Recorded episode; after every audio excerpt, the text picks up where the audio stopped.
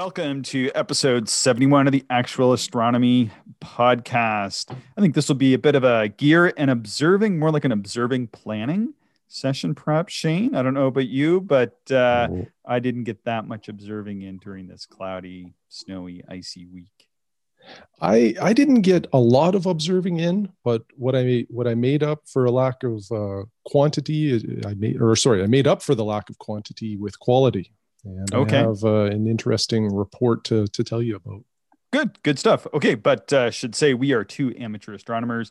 And what that means is that we just do astronomy for the fun of it. So uh, we've been doing this a long time, both of us. And so we enjoy looking at the stars, uh, finding the constellations and exploring uh, the planets and deep space that lies within. So how was your week, Shane?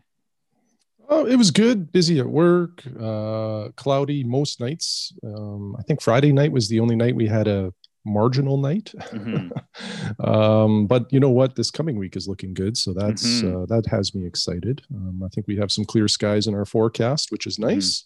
Mm-hmm. Yep. Um, yeah. How was your week? Uh, really, really busy, unfortunately. So uh, yeah, between between that and I uh, was working every day. I've been on call a lot, and it's been busy on call. Uh, typically, it's not that busy on call.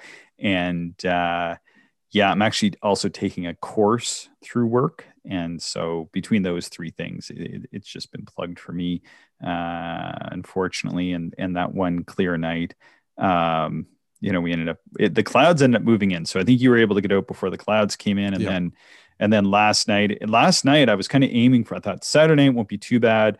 I was still too bad last night because I ended up working most of the day yesterday, uh, which is Saturday. Uh, and then we had like some gale force winds that came out of nowhere. So uh, mm-hmm. even if it had been clear, it was going to be super windy. So yeah, but mm-hmm. you were able to get out one night. Let's, let's hear about it. Yeah. So let me start with the telescope. Um, I think I mentioned on one of our previous episodes that I was going to... Um, Uh, kind of salvage an old, old telescope out of my garage and, and make it a winter telescope. Okay. Um, so what I, what, what I was wanting to do is have a telescope that I could leave in the garage. Um, and my garage is not heated. So, you know, it would just stay on a mount. It would be quick and easy to put out into the backyard. But the nice thing about leaving it in the garage is that it, it won't get full of condensation at the end of every session by bringing it into a warm mm-hmm. house. Mm-hmm. Um, and, you know, I, I, our listeners probably know that I have a bit of a fascination for some of the older telescopes. And uh, a couple years ago, I ended up buying three really old Tascos from another collector here in Canada. Uh, he lives uh, near Winnipeg, and he sold me three Tascos of varying age, uh, varying models, but they all were, they were all made, or the optics were all made by Royal Astro Optics, which... Um, from the time, so this is like the period of the fifties and the sixties. Uh, during that time, Royal Astro made really, really good optics. Um, they're well renowned for their quality, and um, I got all three telescopes with mounts for three hundred Canadian dollars, so pretty good price. Uh, I ended up giving one of those telescopes to my brother. I sold one, and I still had one in my garage. Mm. And so, anyway, I pulled that one off of its mount, and it turned into a Frankenscope to get Ooh. This thing operational. What size? Um, what's, what size? Is it, it's a refractor, is it? It is a refractor. It's a sixty millimeter, sixty millimeter. Refractor with okay. a, a focal length of nine hundred ten millimeters. So right. pretty long, pretty slow in terms of uh, f-stop or f-ratio. Um, however, it was, you know, it was in need of some T L C to get this thing going. Uh, the good news, so the the objective, the glass, the lens, uh, mint, like perfect. Like it hmm. was, you know, no issues there. The yep. focuser uh, worked really well. Now, you know, these old focusers, they're rack and pinion. There's only one speed. So, you know, you are a little limited that way, but it it it worked okay. The issue is these old telescopes are fitted for point nine six five inch accessories. Oh, yeah. So uh, I'll get to that in a minute. Um, the other thing is the old tripods and mounts that some of them come on are okay, but they're not great. So I wanted yeah. to put it on something more modern. So um, I had an old, you know, being in astronomy for many, many years and buying and selling gear, you sort of end up with some stuff in the closet that you maybe forget about or that you just don't use because you never had a purpose for it. And uh, I had an old uh, tripod. It, I don't know who, I think it's a Vixen tripod. It reminds me of what comes with the uh, the Porta mounts. Oh, okay. That sort of rectangular, you know, leg as opposed to a, like a round leg. Okay. Um, so I grabbed that. Uh, I grabbed uh, a Stellarview M two C mount.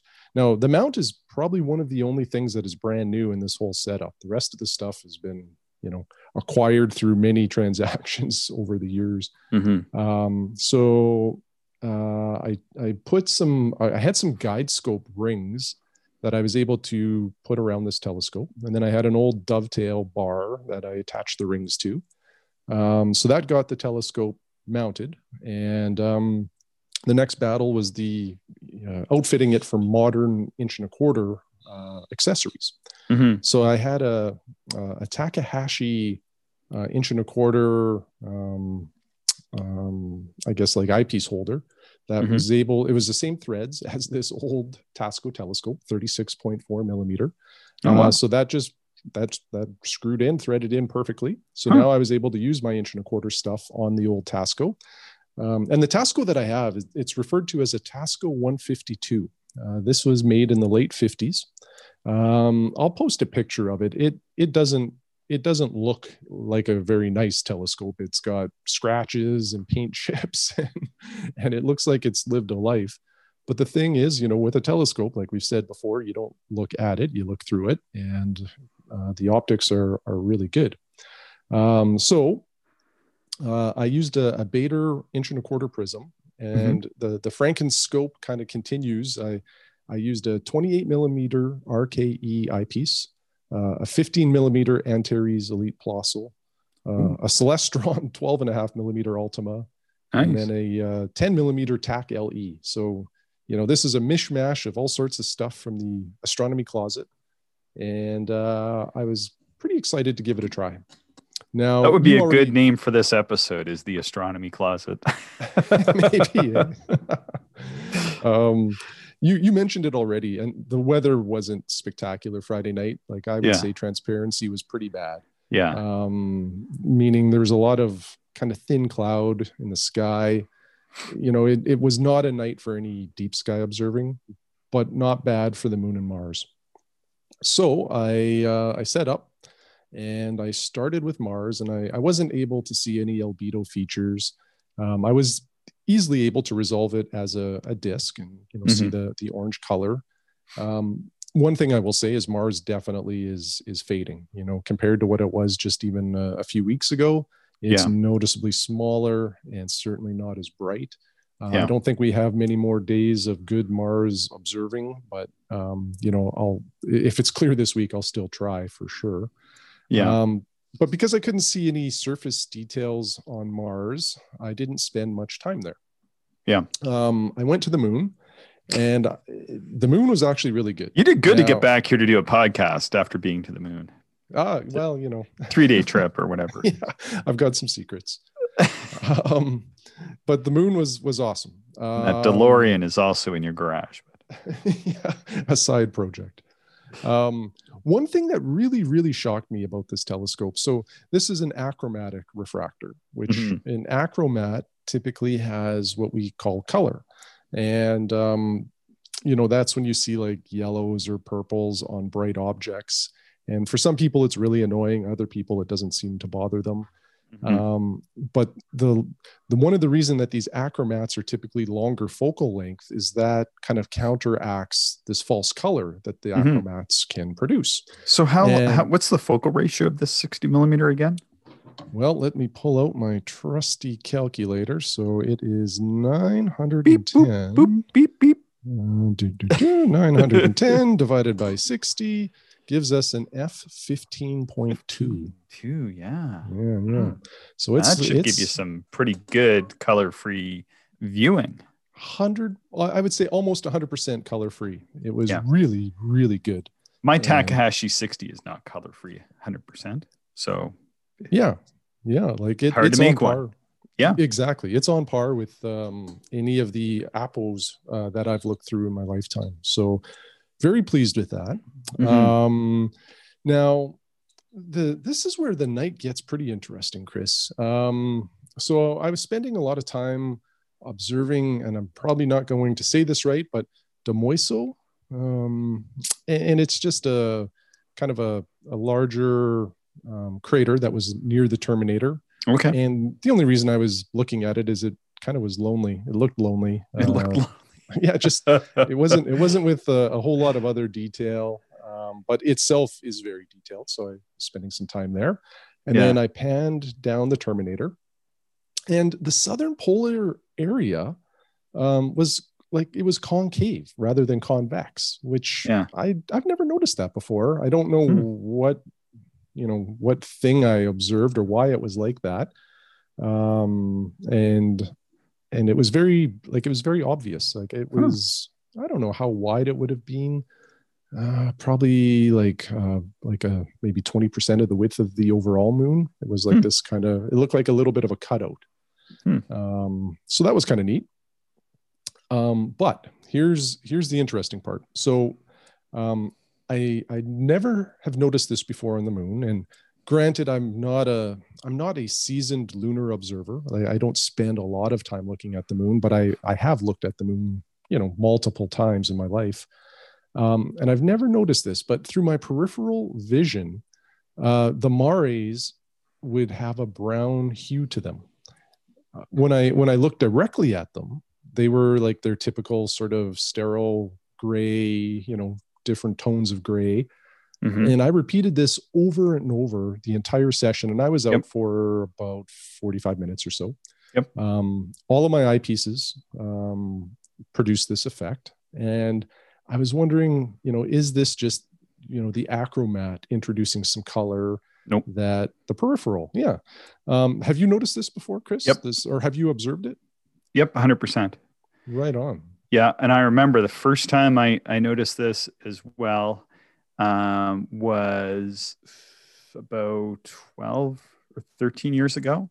Okay. And I was just observing from my deck. So what, what gives you the advantage, and now you can correct me if I'm wrong, but um, if you really, you may have noticed it more early on, or if you're not worried about dark adaptation.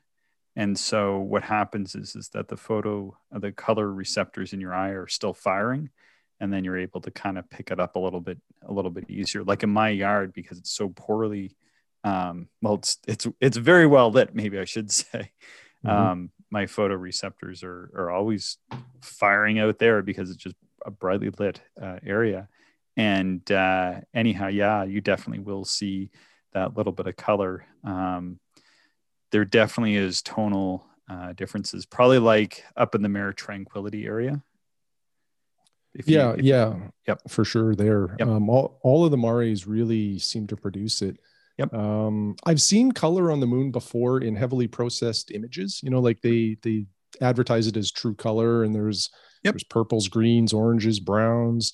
Um, but anyway, when when I had this observation, I did some reading on it uh, because I, whenever I've looked at the moon previously, that I've never noticed that effect. It, it's always been, you know, a very icy gray object.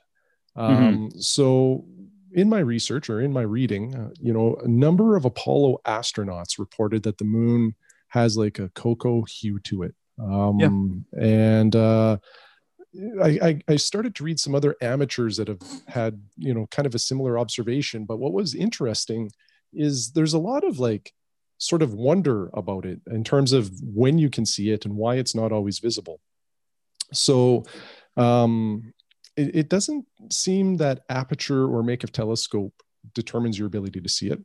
Uh, but what was interesting is one amateur stated he's only he only sees it with his M A C. Uh, he doesn't see it with his refractor or his Cassegrain. Uh, another amateur stated that he sees it in all of his telescopes, which is just a collection of refractors, but um, you know, varying focal ratios and varying apertures. Mm-hmm. Um, some speculated, as you already alluded to, that it it might be the sensitivity of the observer's eye uh, mm-hmm. playing a part. You know, some people just have um, they're just more sensitive to color and and are able to pull that in a little bit better. Um, in all of my research, um, I didn't see anybody that observed it with a sixty millimeter telescope, and I'm only mentioning that um, is because if anybody is maybe wanting to try to observe this, uh, don't let aperture stop you because you know sixty millimeters is a pretty small telescope. Um, so yeah. if I can see it there, you know, just about any telescope should probably uh, allow you to see it. Yeah. Um, but what was very consistent is that it appears that um, the that you need a high sun angle to see this, which is which means it, the moon needs to either be full or close to full. Which okay. you know, on Friday night it was uh, it was very close to full. I don't know what the percentage of illumination was. Um, so it was. You know, I love those nights when you see something that you can't explain at the eyepiece, and then you come back, you do some research, and you find out more about what you saw, and it sort of validates the observation. Mm-hmm. Um, and and you know, I think my definitely my rule has always been I'm not going to look at the moon when it's full, or you know, sometimes even close to full, because there's just less to see. You know, we mm-hmm. always, as astronomers, we like to observe near the terminator because that's where a lot of the detail exists. Um, yeah, the difference between and, the light and the dark portion of the moon. Yeah, that yeah, shadow, yeah, yeah, exactly. And um, a, a number of these amateur reports that I was reading about, they indicate they do like to observe the moon at full just to see if they can uh, observe this effect of seeing mm-hmm. some color um, in in different areas of the moon. So I had a lot of fun doing this, and um, it reminded me of when I. Uh, first observed clouds on Venus about four years ago. Uh, mm-hmm. Again, that was something I never knew was possible. And then through some research, found out it was possible. Yeah, yeah and one hundred percent. Um, yeah, you know, and, and we've talked a lot about Venus clouds, uh, yep. you know, in the May timeframe in particular. Um, but anyway, you know, I, I thought I'd share this because it's, uh, I think it's a neat observation. I think it's a neat one to try if anybody uh, has never seen this effect before. And um, just the fact, you know, you're always learning in this hobby, you know, like I wasn't aware of this, uh, uh, you know, color on the moon being a visual observation. And I certainly wasn't aware of, of when you should try to observe that, which is near a full moon. Um, so, yeah, it was a fun night. And uh, I definitely will be looking at the moon a little bit more, especially around full, uh, mm-hmm. just to see if I can capture some more of that uh, color. Yeah, well, I, like. Based on your description, I definitely one hundred percent think you saw it. I have no doubt. Uh, you're a very good observer, Shane. And, you know, that is sort of one of the neat things, you know, about, about the observing. I find like, you know, you're, you're into that phase now. And, you know, same, same with me, we're on the same experience level where like you, when you start doing astronomy, you know, like we did years and years ago, everything is, is kind of new. And you're kind of like everything you see, you're discovering it for the first time. And then you kind of go through a period where you're just kind of building up the skill of the actual observing itself. So, you know, and it is challenging to go out and find stuff for the first time, um, you know, whether you're trying to find fainter planets or galaxies and nebulae, or, or even just identifying the constellations for the first time is, is a challenge in itself. And we recognize that and, and trying to help people out here by, by doing these podcasts. But, uh, but then, you know, you go through this phase of, of, uh, you know, exploring a little deeper and then honing those skills. And then you kind of enter another phase sort of all anew where you're kind of sort of discovering, uh, more and more of these things. But, uh, yeah, one hundred percent, uh, definitely saw some of those. So you're just descri- describing them more as like a, like a brownie, uh, brownish color or tone. I thought maybe they, maybe they just had a tinge of red to, to my eye, but I've seen mm-hmm. them as well. Um, and not consistent um, either. Uh, I think I was using my six inch Maksudov when I was making those observations, and uh, yeah, it's yeah, really neat, really neat observations there. Yeah, you know, and I guess maybe one other note I'll say is is just trust your eyes. Um, like I was willing to write that off as just a, an effect of an achromatic telescope, especially being it was the first time I'd ever used that telescope, first time I ever saw that observation. Um, and then I thought the next day, so Saturday morning, I thought, you know, I'm, I'm just going to Google this and see if anybody else has seen some brown on the moon. And then, you know, I went down the rabbit's path and, and found all sorts of information on it. So, mm-hmm. you know, if you think you see something, don't write it off, you know, record the observation and then research it to validate it, or try to observe it again to validate what you saw, because uh, oftentimes um, you probably did see something and it just needs an explanation. Yeah, well, I, I think that's that's really neat, you know, and just sort of thinking on um, some of your research, which I, I really didn't research it that much. But what was strange and sort of what what corroborated my experience was, and I, I may have even said this before, is so I was out observing the moon from, and we had this like when I say deck, boy, or patio or whatever, it was like, uh, I think three by six feet, um, you know, off our apartment on the second story of this small building. And, uh, and I could see a good piece of sky. Um, so I was, I was observing it. I came in and I said to, to my wife, uh, I said, boy, like, I think I can see color. So I had her come out and take a look. She was like, I don't know. I don't, you know, I'm not really sure. And then a friend actually called me who was observing from the driveway of his shop. He was like, are you looking at the moon? I'm like, yeah. And did you see the color? You know, so oh, wow. Yeah. So that, that night really, cause I was kind of doubtful and I thought, well, nobody else is going to be out looking at the full moon. And then uh, anyway, so, uh, so yeah, I've kind of had that sort of in real time uh, corroborated by, by another observer, which was kind of a, a strange experience. So, but uh, you know, I don't doubt that you were seeing that, Shane. I think, uh, you know, uh, there's certainly been more outlandish observations that we've probably made together. Well, yeah. And, and again, you know, confirming it by hearing or uh, uh, reading about other amateurs that have observed it.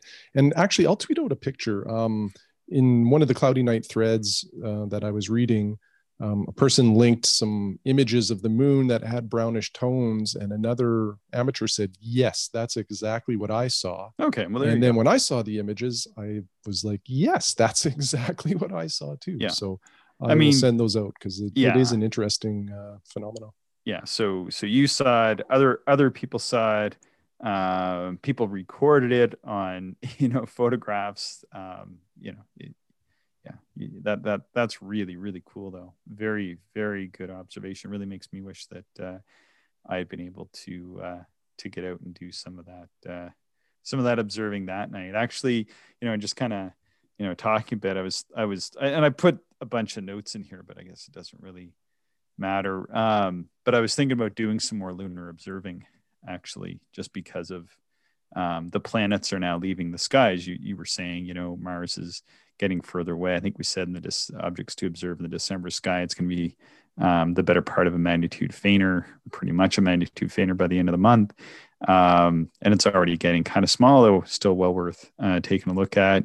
Uh, and Jupiter and Saturn are going to do this neat dance, but it's not really, we're sort of out of the time of observing good detail in the rings or any kind of the, the cloud features on, on Jupiter. And so, so the planets are kind of moving off. And, uh, I was thinking, you know, like that's sort of a bit of a an end to like this year's observing, you know, kind of as far as having a plan, you know, that, that I was making up at about this time last year to observe the planets, which started, I think you referred to this um, with those Venus observations and, and making some Venusian cloud observations um, in, in the March and April timeframe, and then moving into observing Jupiter and Saturn and, and, uh, Uh, then Venus in the morning sky, and then the Mars opposition, and then hunting down Neptune and Uranus. And, and then with the comet that, that came around sort of in, in the only period of time where I'd sort of planned to do deep sky observing.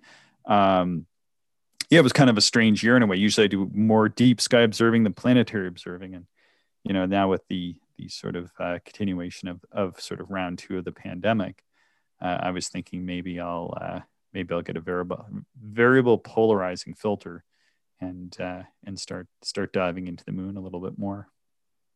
Yeah, that's part of my plan as well. Um, I've I've dabbled with the moon in the past, but then I get lured back into deep sky observing and, and other observing projects. But you know, like you said, it, you know, with all of the things going on around us, it sort of makes sense to sit in your backyard and just observe the moon. And there's so much to see there, and mm-hmm. you know. Of all of the objects in the sky, you know, I think you and I are both, you're, you're exceptional at pointing out where various, you know, galaxies, nebulas, all sorts of deep sky objects are located. You, you know, the sky very well. Um, I, I think it would be great to get to that level on the moon where you can just, you know, look at the moon through a telescope and identify like the named craters and know which ones you're looking at and which ones are, you know, about to be visible on the Terminator, all of that kind of stuff uh, is, mm-hmm. is a little bit of a goal of mine, right? To, to just get to know the moon better so that when I'm looking at it, um, you know, I can relate to it better. I, I know some of the key features, but you know, there's so many craters and so many features to learn. Mm-hmm. Yeah. I think I need to get a chair, like, you know, for sure, like I need to get a chair. I noticed that during my last few few sessions. Um, and when you're trying to sit and observe things like the planets or the moon for a long period of time, wouldn't mind learning to to sketch the moon. I, you know, I, I've been looking at uh, uh, several people's sketches, and uh, I don't know. I'm not much of a sketch artist, really. You know, I'm better at the deep sky sketching, I think, uh, but uh, maybe start trying to trying to do a bit more on uh, on the moon, or, or you know, try try to get into it a little bit. You know, maybe maybe do one of the lunar observing programs or or something to that effect. I don't know. Were you, were you ever working on the Williamson Observing the Moon program or whatever it's called? Yeah, I, you know, I started it many years ago, and um, I didn't get very far. You know, I think I did ten or twenty objects. Mm-hmm. Um, so and I think there's plan- like two hundred sixty or some easy number like that. Well, and I think there's like a bunch of challenge objects on there as well. Like there's just the main objects to get the certification. But if if you really are enjoying the moon, um, there's a bunch of additional things that are a part of that list. Mm-hmm. Um, so anyway, my plan is basically to restart it and, and just work my way through it, because I do, I like, I am a big fan of observing lists to help plan and focus some of your sessions. Mm. And with something like the moon, I think a list is ideal because, again, it helps you learn it. You know, it'll, if you want to observe Tycho, well, you know, you got to learn where Tycho is and what it looks like. So, mm-hmm. you know, it helps you with all of that. Yeah. Yeah. So that would be, uh, that would be an interesting uh, thing to work on. And we're talking, uh, uh, I was talking about maybe getting a polarized polarizing filter, maybe an observing chair. Um, Boy, I'd like to get more eyepieces. I always want more eyepieces, right? So yeah, that can be a bad addiction. Uh, it yeah. is for me. You know, Chris, yeah. I'm thinking of getting a bino viewer. I, I, Again, you, know, you, I, you had yeah, one before, didn't you? I did. I did. And um, so um, the, the gentleman that I bought some T M B Supermonocentrics off of is a, mm. a bino viewer, or was a bino viewer, mm-hmm. um, and has bino viewed for many, many years. Now, when I was into bino viewing, um, so I, I had the uh, Denkmeyer BINOTRON twenty-seven, which is their, I think their most current one. Um, and it has a neat thing in it called a power switch. So the power switch, you, you put in your eyepieces, and then the power switch will vary. It, it basically is like a variable Barlow. And mm. there's three settings to the power switch. And it's just a slider. And it just puts a different lens in the optical path. And it just varies your, your magnification, so you don't have to swap out your eyepieces in the bino viewer. Because mm-hmm. one of the big knocks with the bino viewer is, you know, you need two of every eyepiece.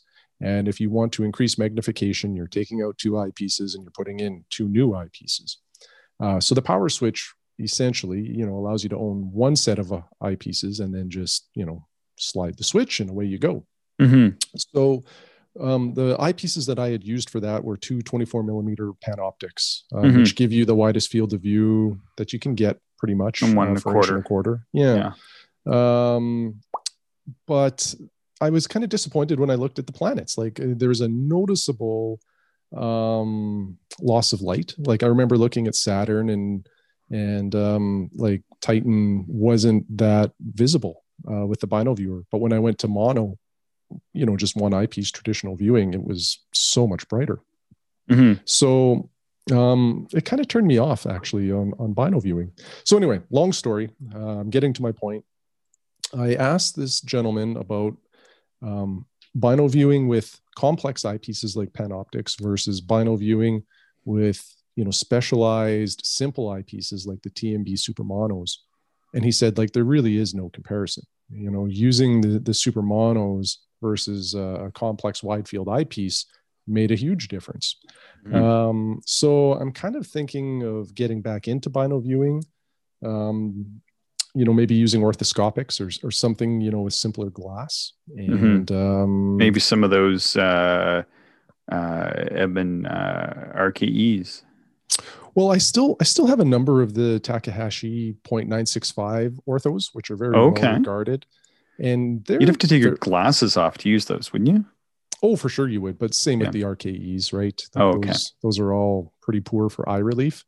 Um, but the nice thing, you know, with bino viewing is, um, and this is starting to become a small annoyance of mine, but I imagine it will only get worse with age, is, is floaters, right? Mm. When you're looking at a bright object like a planet and you're using high magnifications, uh, if your eye has floaters all of the time, you just don't notice them unless you're looking at a bright object through a telescope with high magnification. And you see like these little like cells basically kind of floating past, and it can, it can actually, you know, prevent you from seeing some detail on the planets. And some people have really bad floaters. Some people don't. Oh, but I'm terrible. I yeah. can see them in my dark room here. Yeah. so, so a bino viewer really helps you overcome that. Um, your brain sort of cancels out the floaters because only one eye has one set of floaters. And anyway, the brain does some magic and they, they tend to disappear. Mm. Um, plus, there's just like that comfort level. Like one thing that I did love when I was bino viewing a couple of years ago was just how relaxing it was to look through the uh, the bino viewer. Like, mm. you know, when you're doing single eye observation, you do have to take a break. Like you can't just hold your one eye open. At least I can't. I can't hold my one eye open for like forty-five minutes and not take a little bit of a break because my eye just gets really fatigued doing that. Mm-hmm. But when you're just sitting like with both your eyes open, looking through the bino viewer, it's a really, really pleasant experience. So okay. Anyway, I haven't made up my mind yet, but I'm. What would you get for kinda, a bino viewer if you're going to do it again? Would you get the same one again? No, no, I would not. Um, so here's, the, I'm glad you asked that question because uh, the Binotron is a fantastic bino viewer. And one of the things that they advertise as a feature is you can uh, collimate it. So if a binocular isn't collimated correctly, you will see double when you're looking through uh, the binocular. Okay. And the same thing applies with the bino viewer and the binotron. So like, I, you know, it comes with a wrench, you loosen some things, you can collimate it, and uh, then you stop seeing double, which is a problem that some people have with bino viewers. Now, that actually became a real pain as, as far as I was concerned. I felt like I was having to adjust that far too often. And mm-hmm. um, that was another reason to sell it. Now, since then, uh, Bader uh, has released a an updated, so they have two bino viewers. They have like kind of an entry-level one and then a high-end one. Uh, I think the high-end one is called like a Mark five. Um, and that, I think it's over two thousand dollars Canadian. It's, wow. it's not, yeah, it's not anything I'm going to spend my money on. It's just too much. Um, now the entry-level one that they have is called the Max Bright, and uh, they just released a second version of that. So it's the Max Bright, Max Bright two. two. Yeah. And by entry-level, I'm Googling these, but you're talking about them. So, oh, cool. Yeah, good. Um, so the Max Bright two, while it's an entry-level for Bader, it's far superior to like the, the entry-level bino viewers that are out there, at least from what I've read. Um, and the other entry levels would be like, you know, William Optics has one. Um, I think just about every other maker of optics has a bino viewer out there. Um, so what's really nice about this Bader uh, Max Bright two, and this is the one that I would go with if I get back into it, is um, for the eyepiece holders, they use the click stop eyepiece oh, holder, which like, you and I both love. Yeah, we like uh, the click stop from Bader. That is yeah. a really, that is a really underappreciated astronomical tool that mm-hmm. uh, I'm not a fan of gadgets. Uh, astronomy, visual astronomy can be really gadget heavy. And that is like one of those things I was pretty meh about, but the click lock Bader uh, attachment process is awesome. Deadly, works better than advertised. Yeah. Yeah. It's phenomenal. Feels the, solid. The, Yeah. Yeah. Awesome. Yeah. The the other reason why Bader really appeals to me is, so I have a Bader prism and I have a Bader diagonal. And the thing with Bader stuff is they all use um, like T two attachments and they have all sorts of adapters. So it all mates together very well. Um, now, why this is important with a bino viewer is a bino viewer adds an awful lot of distance to your optical path. And sometimes achieving, achieving focus can be challenging. And in order to achieve focus, you have to use like a, it's essentially an inline Barlow, um, which increases magnification and reduces your field of view.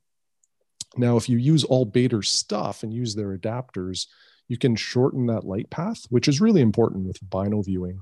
Um, so that also apply or intrigues me, because if I get back into bino viewing, it's not just for planets. Like, I would really like to try it out on the deep sky stuff.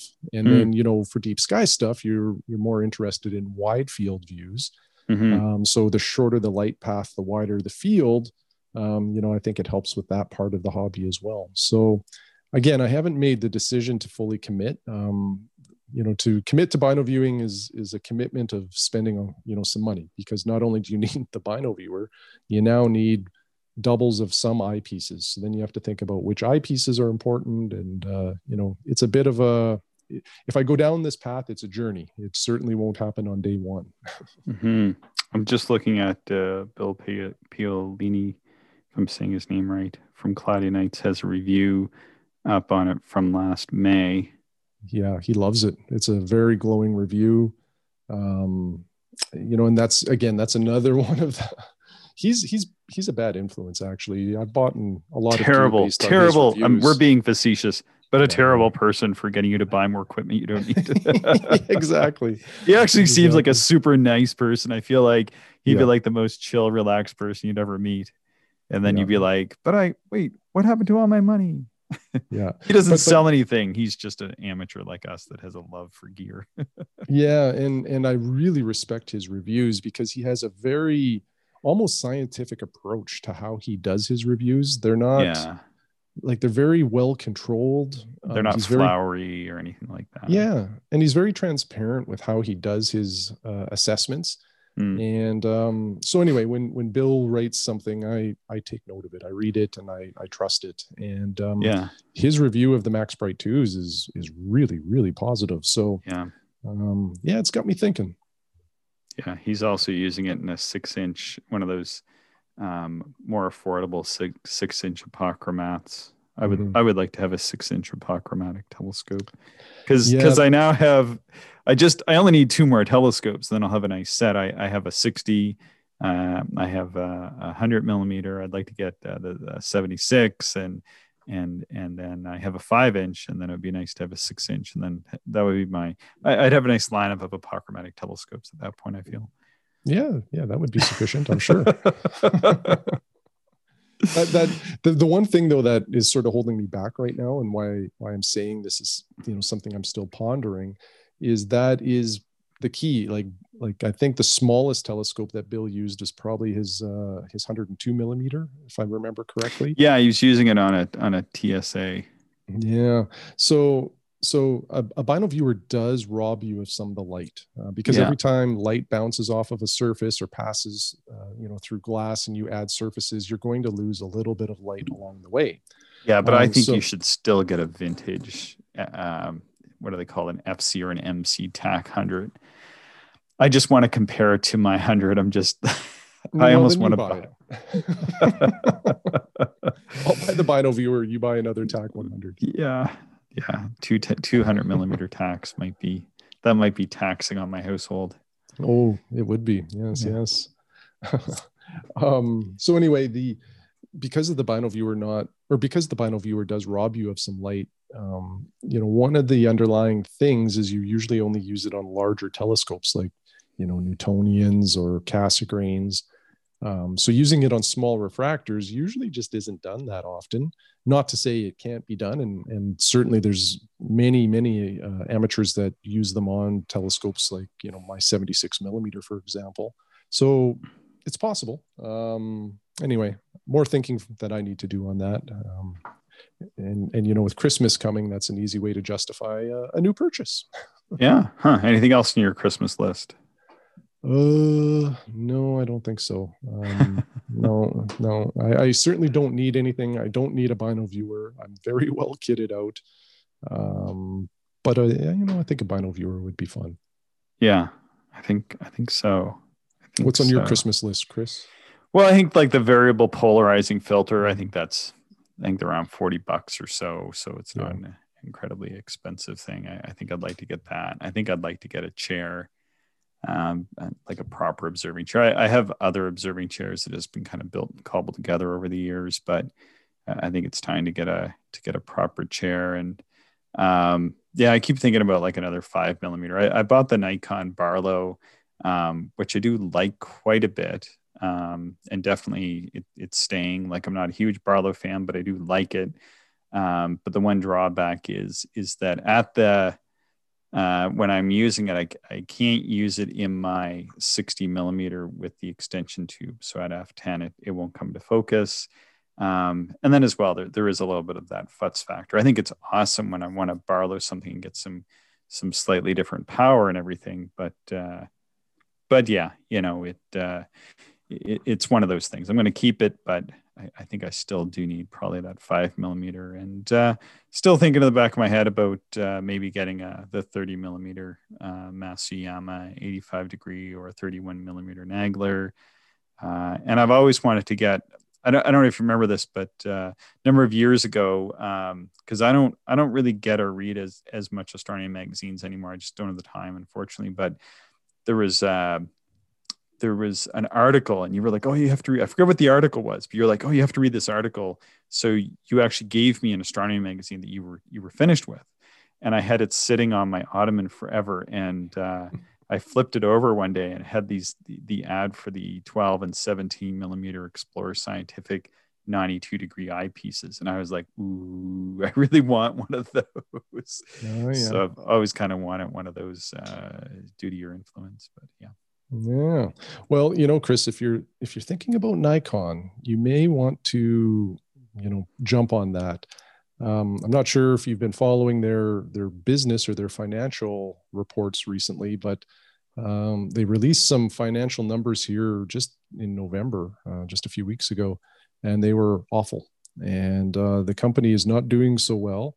And there's rumors of all sorts of, you know, potential changes and, you know, le- or, um, Uh, maybe reducing some of their business lines. Mm. Um, so, you know, when companies, you know, you know, optical companies start to go into financial troubles, um, sometimes they shut down the astronomy side of things because, yeah. you know, it's usually not a big money maker for them in terms of, like, Nikon, you, you know, their bread and butter is, is cameras and camera lenses for the most part. Mm-hmm. So if you're interested in the eyepieces, um, you may want to think about doing that sooner than later. They haven't announced anything, like the, as far as I know, anyway, the eyepieces are still going to be made, but you know, they could, they could also make a decision or end that very soon. Yeah. I, you know, I had borrowed that, that five millimeter from you um, earlier last year and, and into the summer, and probably kept it longer than I ought to have. I, I did really like it. Um, I liked it more than I thought I would. I sort of had read a lot of, um, you know, what can best be, be described as kind of neutral, maybe somewhat negative reviews of it. So I sort of had had somewhat tempered my my expectations, and you you even had some trouble with eye placement and that sort of thing. Um, however, in my hundred millimeter, uh, that five millimeter was one of the one of the best eyepieces that uh, that I've ever used. Um, so so I quite I quite liked it. And then in, in the digging around, it seems that the ten and the seven um, get about the same praise as as that five, and mm-hmm. I I often have thought.